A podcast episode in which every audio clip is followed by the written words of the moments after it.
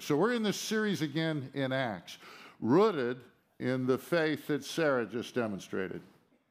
There's treasuring Christ above all else. That's the foundation of it. And we've been looking at principles of what made that early church so unstoppable and so formidable. Now, Luke, as he tells us the story again, we've been talking about it, also tells us about challenges, some from outside the church, some from inside, a lack of character, a lack of integrity. The church grew. We looked at it last week. But we're going to look at another principle. This time there's opposition again from the outside. And what we're going to see, we're going to be focusing on Stephen. Lots of great texts in the Bible. I love the whole Bible. But this would be in my top 5 accounts of Scripture.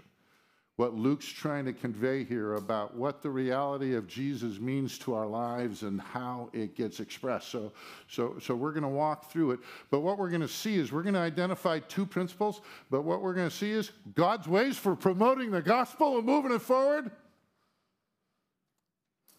He may choose to use ways that are not always our preference.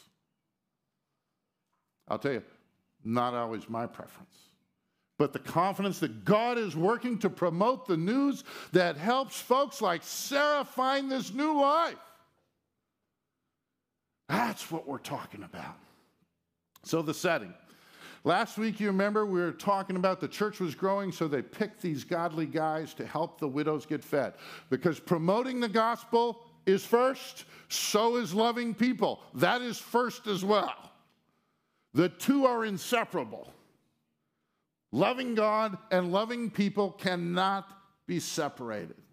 So introduce Stephen as one of those guys. Now, in these first 15 verses in chapter 6, as we go on in the story, I think there could be some question about Stephen's discretion, his wisdom in saying what he does. Luke, to absolutely eliminate that, sets up Stephen like just about nobody in Scripture and trying to make it clear he is speaking on behalf of God. He's a man of good repute. He's full of spirit and wisdom. He's full of faith in the Holy Spirit. He's full of grace and power. He's doing great wonders and signs, and his face was like the face of an angel.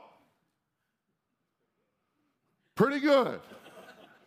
I think what Luke's describing is there's a glow about him, maybe somewhat like Moses had when he came down off of Mount Sinai. But here's Luke's point as he goes through the story. Don't be questioned whether or not he's speaking for God, and don't be questioned whether or not he's doing God's will. But Stephen is accused of having a lousy view of God. He's helping the widows get their food, but like everybody, he's still preaching. He's talking about Jesus, and they can't stand up against his wisdom, the Jews who are opposed to Christ. So what they do is they make up lies, and they bring these false accusations to the Jewish council because they want to get him in trouble. He blasphemes, words against Moses and God. This is like the worst. He speaks words against this holy place, against God and the law. Stephen, here's what they're saying. Stephen, and they're making it up. You don't get who God is. You got a lousy theology. You're not a good Jew by faith. Stephen responds. Now, it's a long sermon, so I'm going to summarize it. I'm going to encourage you to go back and read it. It's a brilliant sermon. He's accused of having lousy theology. Don't really understand Jewish history. You don't really understand Jewish theology, and he's going to demonstrate, no, he gets it quite well. He starts by talking about Abraham, who was chosen by God, and God makes promises to Abraham and to his children. You're going to have a lot of descendants, and through one of those descendants, the whole world is going to be blessed. That guy's name is Jesus. And you're going to inherit this promised land. He then moves to talking about Joseph. Joseph was chosen by God. You remember he's the youngest of those children of Jacob? You guys remember the story? But he's rejected by his brothers. Now, if you do some Jewish history, and the 12 tribes of Israel, 10 of them are named after Joseph's brothers. 2 of them are Joseph's children, 2 of Joseph's sons. But what this is a symbol of them rejecting God when they put him in the pit. You remember? It's a symbol of their rejecting God's plan to use Joseph specially. And what Stephen's going to say in his sermon is this is the cause of your going into bondage. You guys rejecting the man that God chose to help lead you, the brothers, this is the source of your going into Egypt. Then he jumps to Moses, chosen by God and rejected by the Jews. You remember Pharaoh's daughter saved him at 3 months old, raised him at 40 years old. He's walking around Egypt. He sees an Egyptian beaten up and a Jew, and so he takes care of the Egyptian and solves that, believing Stephen's going to tell us, thinking that the Jews will love that. But he comes back the next day. Two Jews are fighting, and he says, hey, can we reconcile? And they go, hey, who made you the ruler? Are you going to do to one of us what you did to the Egyptian? God sends this deliverer. They reject him. He's 40 years old. He goes out in the wilderness for 40 years. You guys remember that story? And then God comes to him, and God chooses him again. He says, I'm going to send you back into Egypt, and you're going to free my people. Remember the story of the 10 plagues? Moses says, who am I? Who should I tell him sent me? Tell him, I am sent you, God. You read them, they go across the Red Sea. They got all those miracles. And what are the Jews again when they get in the outer wilderness? Make a golden calf for us, will you, Aaron?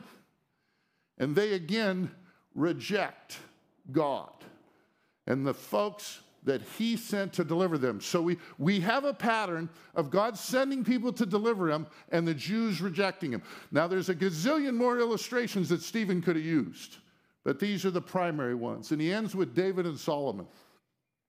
David wanted to build this house for God. They had this place that represented where he was going to place, and Solomon finally got to build it. And if you go back and read the sermon, here's Stephen's point. You guys have way too small a view of God.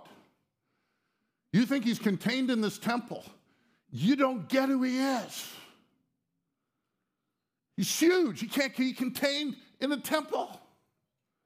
So here's Stephen's summary of the sermon thus far, my summary of his summary.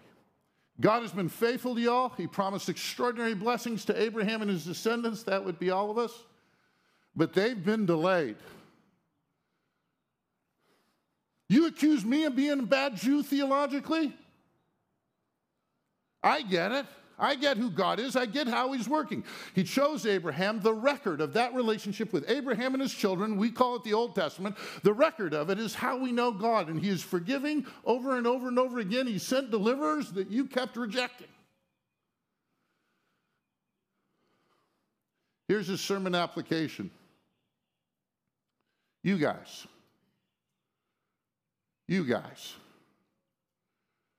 Now, he's trying to promote the love of Jesus. He's trying to help these guys get what Sarah gets. That there's a forgiveness and there's a life in Jesus that's found no place else. And so he's speaking them directly. But he says, you guys are the ones with the lousy view of God. We'll pick it up now in chapter 7, verse 51. You stiff-necked people, uncircumcised in heart and ears. Now, if you'd like a biblical support for name-calling, you might be tempted to use these verses. Deep meaning in this. You stiff-necked people that are unwilling to look at the truth. You got your eyes set right here. You think you got it, and you don't. You men, you've been circumcised physically, but you haven't been circumcised spiritually. He's telling them their theology of God stinks. Now that's what they're accusing him of. You always resist the Holy Spirit. As your fathers did, and I've just given you illustrations here of Moses and Joseph. I could have given you way more illustrations. As your fathers did, as your predecessors did, that's what you're doing. Which of the prophets sent from God did your fathers not persecute? And they killed those who announced beforehand the coming of the righteous one, the Messiah, the one that God said was going to come and change everything, whom you have now betrayed and murdered. The one you say you're looking for, the great Messiah, the one you've been saying for centuries you're looking for, you guys killed him. You received the law as delivered by angels, but you did not keep it. Now, Stephen's motive here is to help them see the truth of Christ. But to do that, he has to help them understand where they are. They think they have a holy view of God. They do not. They think they got this faith thing wired. They do not. And so he starts by making it clear that they have a misunderstanding of who God is and his plan, and for centuries that's been going on, and they have now just illustrated it. The Jews' response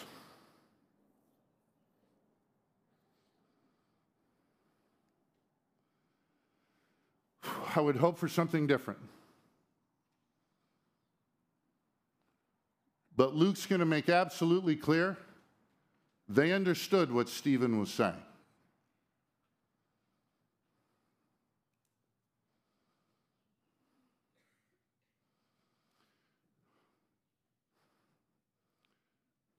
He's doing what you all pay me to do.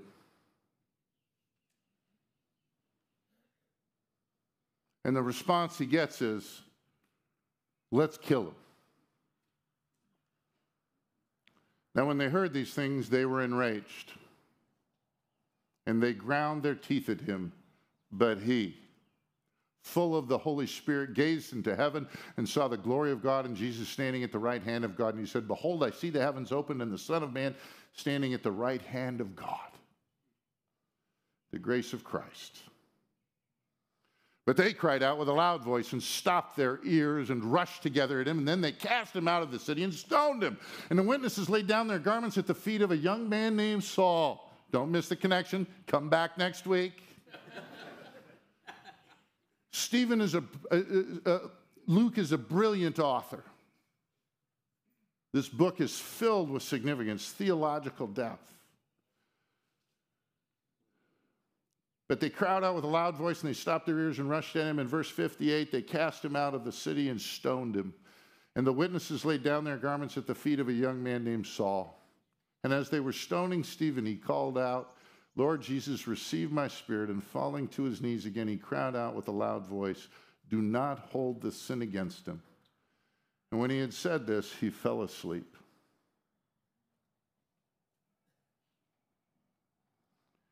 He was stoned for doing what God has called us all to do. Share the truth of who Jesus is from our experience. It's not lost on me. I get paid to live in Southern California. We all face challenges in life.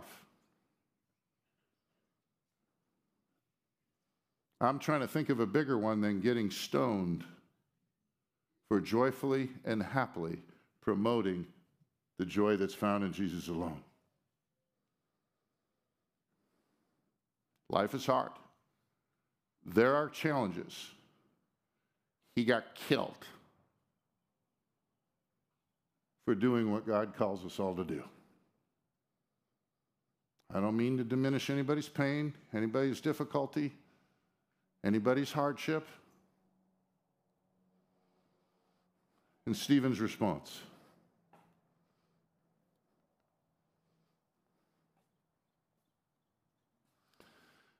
You guys ever get frustrated and face some difficult things? You ever have people feel like they're taking advantage of you?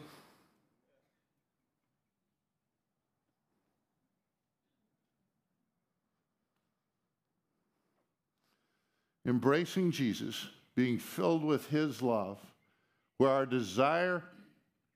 top desire is to share that experience that we've had with others that they might enjoy the same thing.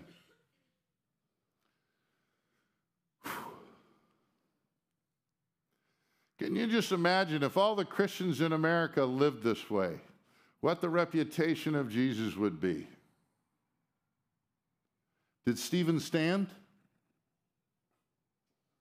Did Stephen stand for the gospel? Unmistakably, unabashedly, unashamedly. And what was his response when they killed him? As they were stoning Stephen, he called out, Lord Jesus, receive my spirit. I'm going to be with you soon. And falling to his knees, he cried out with a loud voice. I just try to dream of the church, of me living this way. I can tell you, I faced frustrations that are of almost of no consequence compared to this. Lord, do not hold this sin against them. And when he said this, he fell asleep. That's a euphemism for he died. So the Jews' response, we took care of him, we killed him, let's persecute all the Christians. And Saul approved of his execution. Again, don't miss this and come back next week. And there arose on that day a great persecution against the church in Jerusalem, and they were all scattered throughout the regions of Judea and Samaria except the apostles. Devout men buried Stephen and made great lamentations over him. But Saul was ravaging the church and entering house after house. He dragged off men and women and committed them to prison. Stephen preaches the gospel. He gets killed, and the result of his preaching is that all the rest of the Christians have to run for their lives.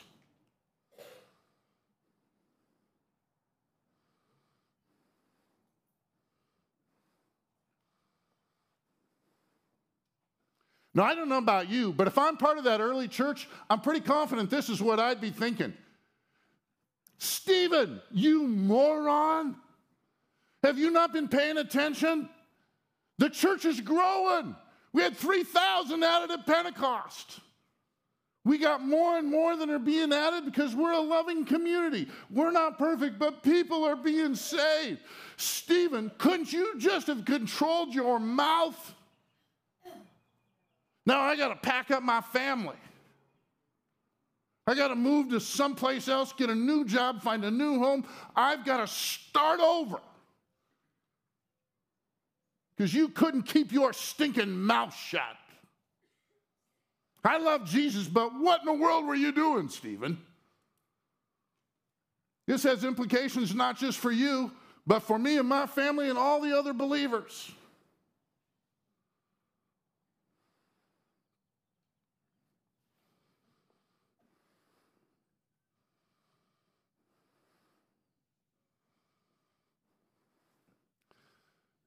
And I love their response.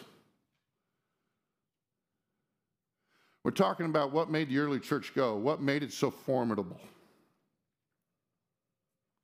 They're running for their lives, get new homes and new jobs. What do they say? Let's just keep sharing Jesus wherever we go. Now those who were scattered went about preaching the word.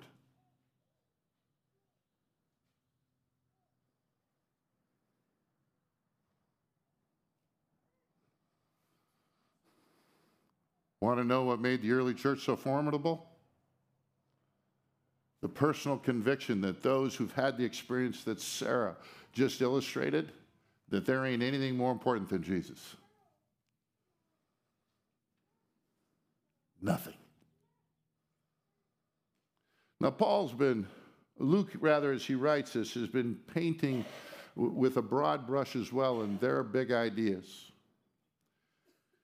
You go back to the last words Jesus spoke in chapter 1, but you will receive power when the Holy Spirit has come upon you, and you will be my witnesses. Now, I know because you pay attention better than people in any other church I've served, you remember that sermon when we looked at that text. And one of the things that made this so formidable, the church, is that Jesus gave them a strategy. Start where, according to the text? Somebody tell me real loud. Jerusalem. Then go where? Judea and Samaria.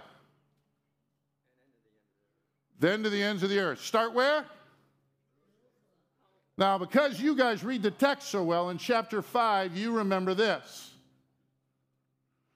And when they had brought them, this is the Jewish council, they set them before the council, the Jewish leaders that were trying to get them to stop. And the high priest questioned them, saying, we strictly charge you not teaching his name, but here you have filled Jerusalem with your teaching. Where were they supposed to start? Jerusalem. They'd filled Jerusalem, so what was the next place they were supposed to go? Judea and Samaria. Now, I tell you how we do it today, which isn't illicit. Let's figure out where they're building new homes. Let's put a strategy team together to figure this out. What Luke wants us to see is they've now filled Jerusalem. Doesn't mean everybody's a believer, obviously, but now they have got the gospel pretty well known in Jerusalem. It's time to go to Judea and Samaria. And God sends them there. How did he send them there? Stephen is stoned and the church is scattered. They don't have to have any planning meetings. They don't have to have any strategy sessions. And what happens when they're running for their lives? What did Luke tell us they did? They went preaching the word wherever they went because Jesus was the most important thing to them.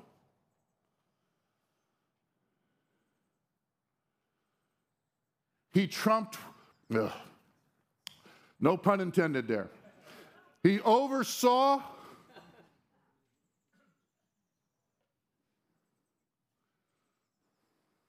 two principles. Here's the first one that Luke wants us to get as we read through this book. We can have confidence. And I said, forget it. RCC, it's not we can have confidence. We have it. You hear me? Can leave some possibility that we may not have it. No, we got it. We can have confidence that God is always promoting his loving plan, even in challenging circumstances.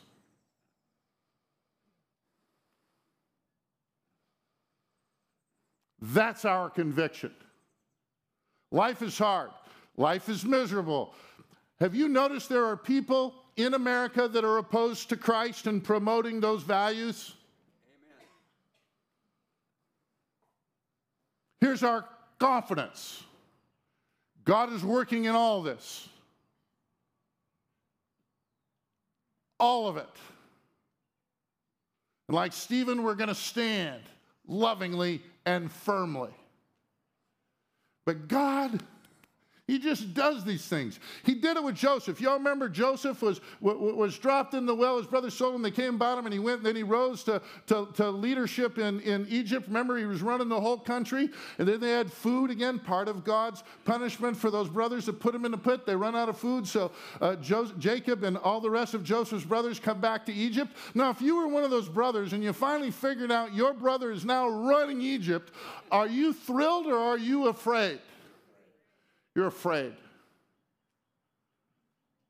But there's a pattern with people who love Christ.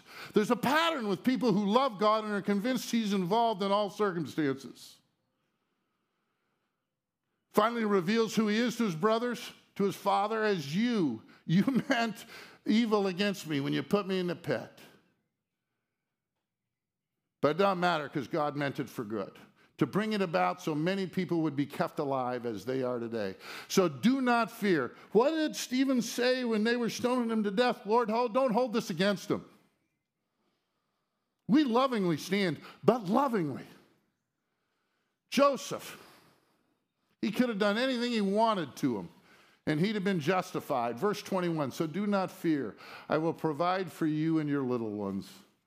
And then against those folks that took advantage of him, intended his demise, he comforted them and spoke kindly to them.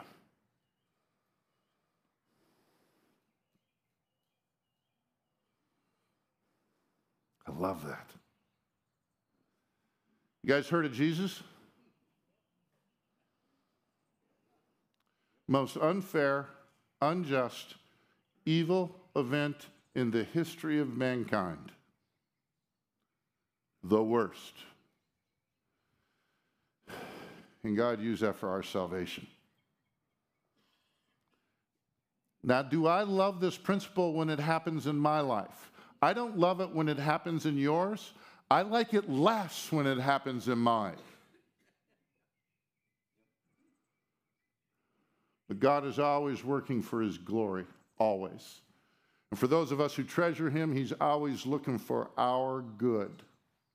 That's our confidence. Please understand, I don't mean to diminish any of the pain that any of you are dealing with. Finances, relational, health, emotional, whatever it is. But God's in it. That's what Luke wants us to see. And then the last, our authentic, wholehearted embracing of Jesus. When we see the truth of who he is and we go, Jesus, I'm going to follow you and I'm going to love you and I'm going to live to promote your love over everything else in the world. That's my preeminent hope. That's my preeminent value. That's my preeminent vision. To enjoy you and live that everybody else I know might see your glory, your grace, and your love. That's what empowers us to joyfully speak and display his love even in the midst of challenging circumstances. God uses suffering to draw us to himself, that we might lean on him a little more, find more joy when we think we need these circumstances changed. God says, come to me. And he uses those circumstances to illustrate the satisfaction we have in him when we can joyfully and lovingly stand where people may be persecuting us, where they may desire bad things for us. Where does Paul get this? Remember when Jesus said, love your enemies? We don't think of them as enemies. They think of us as enemies. We see them as folks who are in bondage to Satan who need to be freed. That's how Jesus means love your enemies. We don't hate them. They probably hate us. They're just trapped. Trust me, in our culture, you can't open a newspaper. Well, you can't open an app on your phone. You can't watch any of the news without realizing there are a lot of people that are opposed to Jesus. And we're going to lovingly stand. Saul. Who was there? Saul. And Saul approved of his execution because he's the head guy in stamp out Christianity. Let's get rid of him. And there arose on that day a great persecution against the church in Jerusalem, and they were all scattered throughout the regions of Judea and Samaria, because that was the next place, except the apostles. And devout men buried Stephen and made great lamentation over him. But Saul was ravaging the church, approval to stoning Stephen, and he's now leading. Get these folks out of Jerusalem, let's put them in prison. And entering house after house, he dragged off men and women and committed them to prison. You got to come back next week, because it's the same theme about God and his sovereignty, but he's on the road to Damascus. This is the story for next week. I'm not going to give away too much. But he hears a voice from heaven, Saul, Saul, why are you persecuting me? I'm going to tell you, his first response was, oops.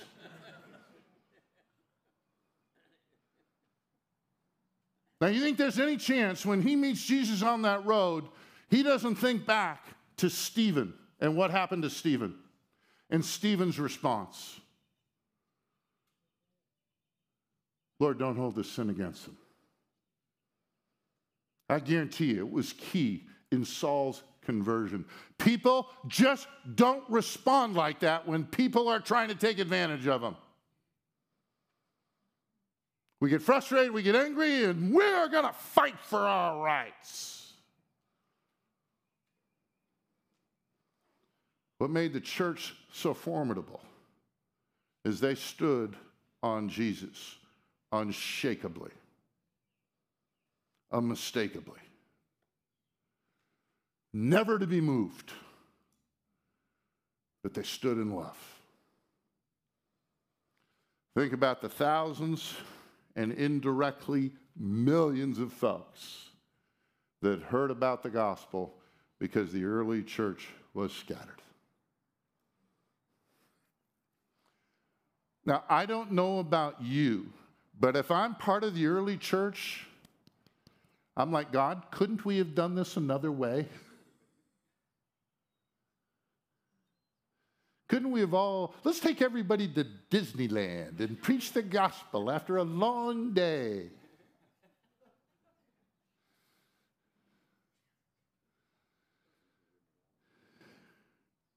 And then all those, our neighbors, our family members, the people we work with. My hope is that we never face what the early church faced. That's my hope. But whatever facing, circumstances in our life, here's what I promise you. People are watching. We're never going to pretend there's not grief. We're never going to pretend there's not sorrow. We're never going to pretend there's not frustration. God doesn't need us to fake anything.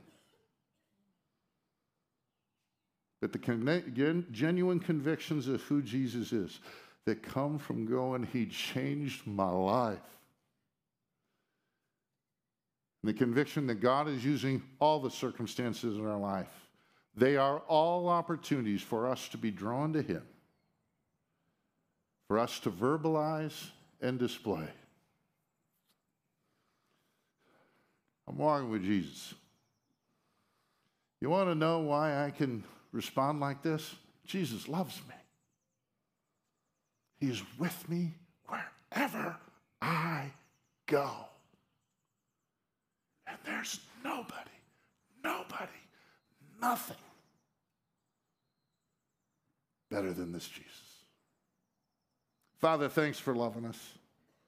Thanks for sending us Jesus. Thanks for giving us this record recorded by Luke of how you moved in the early church. Father, it's not always easy to respond. Lord, you know me. I'm not always that good when things don't go my way. I am not always that gentle. I am not always that patient. I am not always that kind. Sometimes with absolutely inconsequential issues. But thanks, Father, for loving me. I love you because you loved me. Thanks for seeing me as righteous because I trust in your Son. Keep working in me. Keep strengthening my faith. I pray increasingly, Father, that the response of Joseph, the response of Stephen would be my response, would be our response. We're in this world to enjoy you and help others enjoy you. Father, may that always be our focus, our vision, and our priority.